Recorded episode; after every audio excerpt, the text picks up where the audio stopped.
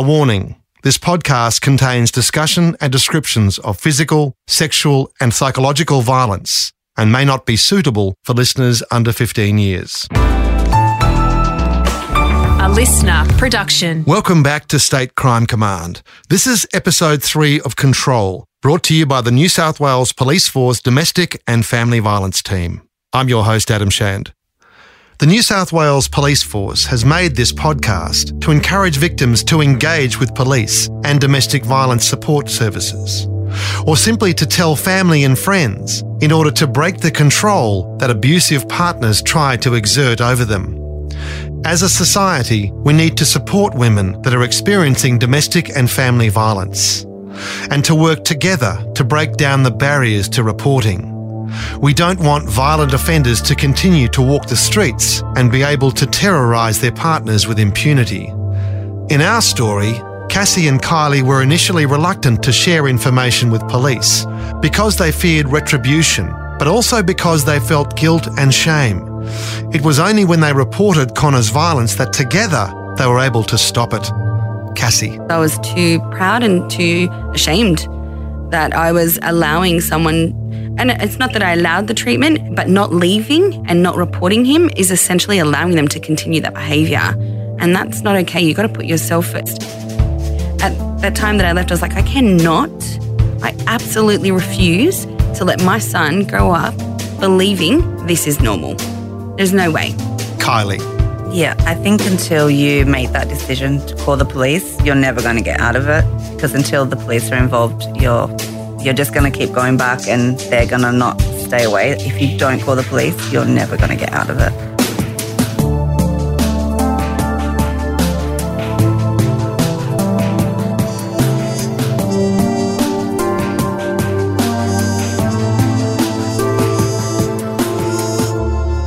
I'm Assistant Commissioner Leanne McCusker, the Region Commander for Northwest Metropolitan Region. And more recently, I have taken over the role as the corporate sponsor for domestic and family violence. So I've been in the New South Wales Police Force now for over 33 years. My experience with domestic violence over these 33 years is probably what I'd call quite broad, covering all facets of domestic violence. So, naturally, as a young police officer, being one of the, the first responding police, to various and, and many domestic violence incidents over the years. And sadly, many times for those types of matters of domestic violence, I certainly saw a strong correlation between domestic violence and sexual violence as well. Both of Connor's victims suffered sexual abuse that was never reported. Before police got involved, Kylie reasoned it was safer to go along with his sexual coercion than to invite his wrath. Yeah, it's scary because it's like, do you work with them? Or, you know, like people get angry and people can fight and yell, but there's no cutoff point for him. And so he could kill you. And that's the difference. So sometimes it's easier to work with him and try protect yourself than rely on anyone else to do it or stop anyone else getting hurt because he'd always, you know, threaten your family and things like that. This tendency to minimise the offending by victims is part of a greater challenge of underreporting. As an organisation, and probably more so as a community, we certainly know that domestic and family violence has been underreported over the years. So, New South Wales Police Force do respond to a significant number of domestic violence incidents, and it is over 130,000 each year. Can um, range from a family argument right through to, unfortunately, a domestic violence homicide. It is quite clearly one of the most significant crime types that we do respond to. Contrary to popular opinion, Australia is not suffering a new epidemic of domestic violence. The problem has always been here.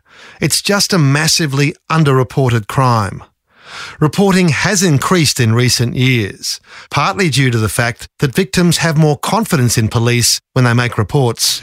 As we start to see that increase in reports of domestic and family violence, as much as we certainly would like to see a reduction, I think there has to be a period of time where the increase is seen as a positive. And what I mean by that is that the community has a greater trust in the New South Wales Police Force, in our police officers that are responding.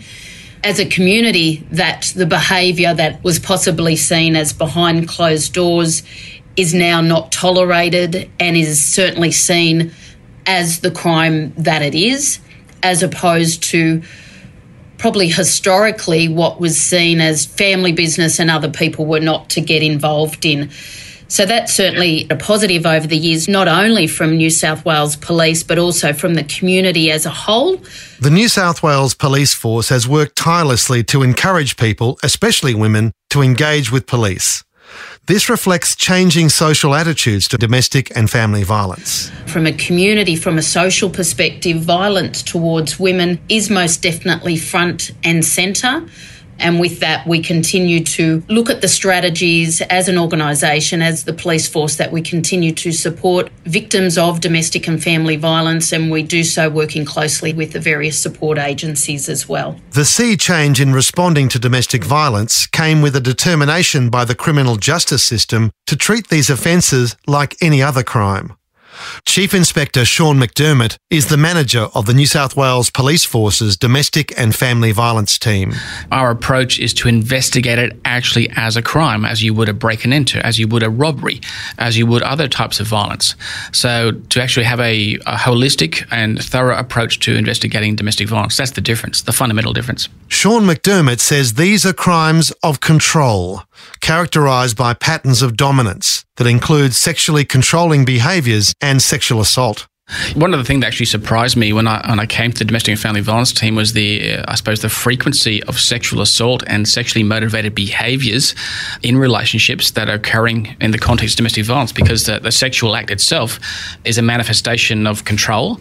It's a manifestation of the dynamic sometimes within that relationship, and it's about a message being passed from one partner to another in some ways. When a person makes the decision to tell their story to police, a legal process begins. This can be arduous on the victim and their families. The victim must have a clear understanding of what is to follow. I think in terms of our approach to domestic violence as a police force, we've come almost light years along from the, the 90s to where we are now. We've seen amazing developments in terms of evidence capture, victim support, how we target reoffenders, and how we're trying to communicate with the public effectively. Uh, we've gone from being an organisation that reflected community attitudes, which were not conducive to the solving of domestic violence as an issue, to becoming a leader the fundamental challenge for police is to understand that what victims want is not necessarily what we want. And secondly, to understand that there are limitations to the criminal justice process. Uh, and yeah, we shouldn't think of wins or victories as criminal justice outcomes what a victim wants generally is for violence to stop and for them to be safe and for their own children to be safe. Victims generally don't think as an outcome, as a win, if you like, as going to court and giving evidence in an open court, for example, and getting a conviction. That's largely irrelevant to them. What they're after is for violence to stop. And from my perspective, that really emphasizes the importance of actually contacting police and getting a protection order. I think it's about educating victims of what they should expect from the process. It is a process, and once a victim engages with police, unfortunately, in some ways, there's no turning back to some of the processes that we actually start. And we do that deliberately when we arrest and charge people, we take an ADVO out. The actual choices to do that lays with the police, and we deliberately go with that model because we want to take the pressure off victims to having to make that choice, and therefore to reduce the level of intimidation or ongoing harassment they could be subject to. The basic process will involve an arrest and charge, put the matter before a court, uh, concurrently with a, seeking a protection order an ADVO and referral to other services. So it's important that obviously victims understand that, that once the process does start, that police will generally not desist from the process, that we believe it's in the public interest for these matters to be you know, ventilated in an open court and for the perpetrators to be held account as much as we can make them to be held to account. An important aspect of taking a violent partner to court is the immediate shift of power to the victim. Sean McDermott sees the goal of the entire process, from arrest to sentencing, is about breaking the long term control of the perpetrator. A common trait throughout most of our homicides that we see in, in terms of precursors is control, controlling behaviours. That seems to be the most common commonality.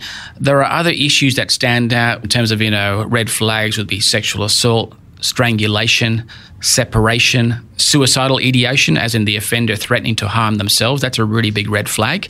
These are things that we see stand out again and again. The challenge on this journey is to build trust between victims and police.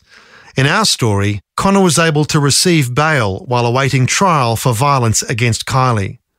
This was a significant hurdle for Kylie in continuing to engage with police. I just think these guys really need to be locked up until the actual court date and not be let out on an AVO. Yeah. Mm. I guess it's hard because maybe some people are innocent in this, but I guess, especially when you have a child, the fear. I think if I knew he was locked up and wasn't out, I would have probably given the police way more triple, double, quadruple the information I did give because I wouldn't have been in as much fear as I was. The harsh fact of it is this. We talked about domestic violence being a crime and an offence and recognised as such, but it is a crime amongst many criminal offences in our statute books here in New South Wales, and as such, it's dealt with like every other crime. There's the same standard of proof, the same applicability generally of the Bail Act to whether people get out on bail, and it depends on their criminal history and the like. Police do play a valuable role in actually determining bail initially. And if we do bail refuse somebody, and we frequently, and I'd say almost always, with a breach of an ADVR, we do bail refuse people, ultimately the decision that's made, a determination on bail, is made by a court.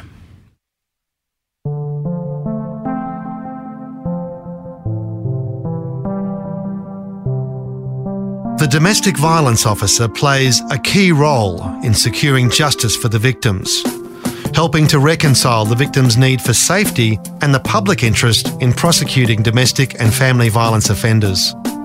The police are there to take legal action where evidence exists. So, my name is Senior Constable Leslie King. I've been in the police force since 2006, so 14 years now. I'm currently a police prosecutor, and prior to that, um, I was a domestic violence liaison officer for about nine years, and prior to that, I did general duties at Merrylands. Quite often, when someone rings Triple O, they're ringing Triple O because they're in a moment of crisis. Something is happening to them, something terrible might be happening to them or their children. They need help. They ring Triple O to get help in the moment. The police turn up, and the police not only give them that assistance by, for example, arresting the offender at the scene or removing the offender and removing the cause of the problem, but then this legal action starts. And quite often, the person who rang Triple O never expected that to happen and never wanted that to happen. They just wanted some help in the moment. They wanted the violence to stop. And that's what the police do. We do come out and stop it, but at the same time, the police are interested in stopping the violence long term. So, not just now in the moment, but we're interested now in making sure this doesn't happen again tomorrow or next year. That's why we're going to apply for an AVO. We are interested in if this person has broken the law, they've committed an offence, they need to be arrested, they need to be put before a court, there needs to be consequences, they need to take responsibility in the hopes that they're not going to do this again. Because statistically speaking, if someone is arrested and charged, on their first offence, they're much less likely to continue reoffending.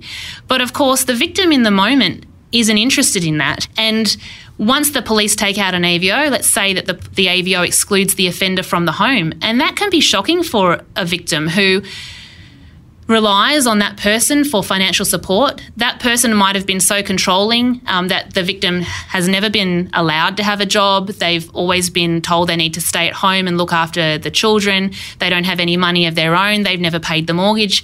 And suddenly, their partner, who's been the breadwinner, has now been excluded from the home. And now they're worried about, well, I don't have a job. I don't have any experience. I haven't been in the workplace for over 10 years, for example. How am I going to pay this mortgage? How am I going to feed the kids? Or people that have lots of children, five or six kids, and their partner is now excluded from the home. And they're overwhelmed with trying to look after so many children. Because I think what we need to not forget is that people that are in these abusive relationships, their abuser isn't abusive all the time.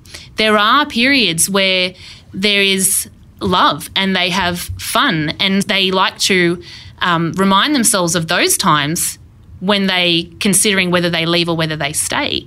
So When the police come and exclude someone from the house and say there can be no contact, that can be very confronting for a victim who was never expecting that. This complex and highly nuanced form of policing is challenging work.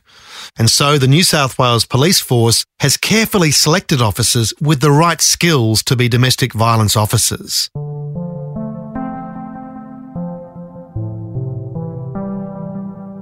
My name is Senior Constable Janelle Warren. I'm based at the Domestic and Family Violence Team at Parramatta, which is under the Crime Prevention Unit for all of New South Wales. And I have been in the police force now for over 10 years. Janelle Warren joined the force at age 47 after another career. She found she had an aptitude for domestic violence policing. I got sent to Blacktown and it had a lot of domestic violence, as a lot of stations do. And I just think I fell into that position as domestic violence officer. And yeah, I certainly took it on with some passion. I had a certain victim come in who had an horrific story. I rang her and said to her that what I'd read, um, I felt like she was going to definitely die. And I said she could come in, you know, scared, and I'd help her as much as I could and with what information there was on the system where she had not ever given his name and what was happening. Her story was horrific. It went worldwide at the time. He'd done terrible things. He'd burned her skin. He'd I'd never heard anything like it in my life, to be honest. For this young girl to come in and tell her horrific story, it took me an hour and a half to get her to walk in off the street. It took me another hour to get her confident enough. And then I got a young detective who was amazing and did a fantastic job with her case. And he ended up getting 18 years. She had said to me, that victim on that night, that she knew he was evil and she knew he'd done the wrong things, but she felt bad that he was going to end up in jail because of her. So it's it's sort of something that's always resonated with me. And to hear Cassie um, say that again and minimalize that behavior that's so unacceptable, that's frightening behavior, is something that I think we can't make as a norm. It's not normal. Cassie says Connor's violence became normalised in their relationship, even during pregnancy. I mean, if you really care about your child, would you really beat the mother who's carrying it? Top to toe, he would hit me and tell me if anything happened to the baby, it would be my fault. Janelle Warren says her job is far more than simply locking up offenders. We look at how we can help someone get through the court system. Is there an offence? If there's not an offence, what can we do to put this person onto a service that can help them through? Because, you know, sometimes there isn't enough for police to take out any legal action. However, we need to be able to put that person into a support service if victims ultimately don't want to engage with police, there are other ways to feel safe again. Sean McDermott. The main thing I'd say to victims, if they're not going to approach to police or they want to think about approaching to police, I'd say this there are many support services out there. You can approach them first. They can give you advice in terms of safety planning to leave the relationship, other issues and financial help, or other referrals to other agencies. So, since 2015, here in New South Wales, every time we go to a domestic violence incident, we automatically refer the victim to a support service. Leslie King says there are many reasons why victims are unable or afraid to engage with police over violence in the home. So, for a police officer who knows nothing about someone and their relationship to come in and dictate to them how they should be living, that there's an AVO now that says you can't have contact, that can be quite confronting and it can sometimes turn victims against the police. But I would rather have them turn against me, but I know I've done everything I can to keep them safe I think for me, that's how I was able to cope when someone that I'd been trying to help seemed to turn against me in the process. I'm a prosecutor now, so now I'm running these cases in court. So I think I have some insight into not just from the domestic violence officer side of things, but the prosecutions at court. Because, of course, before I run a domestic violence case now, I do what's called conferencing, where we conference the victim to tell them about how the court process works and what they can expect when they're giving evidence. And one of the things that I say to people is look, the court process today. It's a process which the prosecution, the police, have to prove beyond a reasonable doubt what happened to you. It's a very high bar, and it's a high bar for a reason because in our society, we don't want to see any innocent people wrongly convicted. And if a court does find this person not guilty, that doesn't mean that what you say happened to you didn't happen to you. That just means that we weren't able to prove it today that shouldn't mean that when something else happens tomorrow, you shouldn't report it because tomorrow a new investigation commences. There may be different evidence tomorrow. You might feel disappointed today, but it doesn't mean that you weren't believed. It means the prosecution simply weren't able to prove it to that very high standard which we are required to prove criminal offences. Cassie and Kylie's story had a happy ending for them, despite their prolonged terror and suffering. Connor was arrested, jailed, and then deported. He cannot return to Australia nor even see his children again without their mother's permission. The control that Connor had over Cassie and Kylie while the abuse stayed in private is now broken.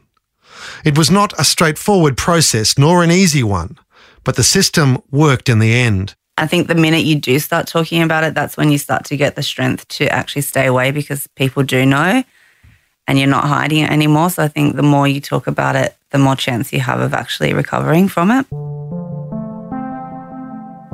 I actually never have seen myself as a victim. Like I know that I was by, you know, definitions and everything, but I've never felt like a victim. I'm like this is just something that I've experienced, something that I've went through. At no point is there ever okay for someone to treat you like that. It's so important that you realize and remember that that's not okay no matter what. You don't deserve that treatment. And, you know, what I have said, that's minimal compared to what I went through. And at no point did I ever believe I should have just been nicer to him because no, he doesn't deserve that. If you need help or know someone that does, call Triple O in an emergency. 1 800 RESPECT that's 1800 737 732 or Men's Line Australia 1300 78 9978. State Crime Command is produced in collaboration with the New South Wales Police Force and Real Crime Australia. Written and produced by Adam Shand. Executive producer Grant Tothill. Original music and mixing by Matt Nikolic. The associate producer is Sarah Grinberg. Research by Nolly Way Shand. Digital producer Jack Shand. LiSTNR.